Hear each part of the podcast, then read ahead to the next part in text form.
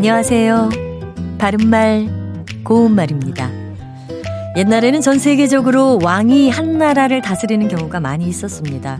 우리나라도 오랫동안 왕이 다스리는 군주제였지만 지금은 대통령제 국가입니다. 왕이란 단어는 군주국가에서 나라를 다스리는 우두머리를 뜻하는 한자어 표현이고요. 임금은 같은 뜻을 가진 우리 고유어 표현입니다. 군주는 세습적으로 나라를 다스리는 최고 지위에 있는 사람을 의미하고요. 이러한 군주가 세습적으로 국가 원수가 되는 나라를 가리켜서 군주국이라고 합니다.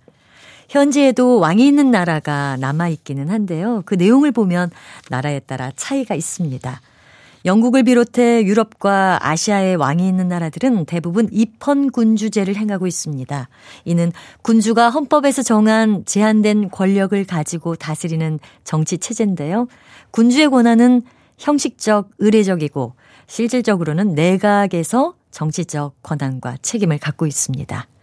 이와는 다르게 사우디아라비아 같은 경우에는 전제 군주제를 취하고 있습니다.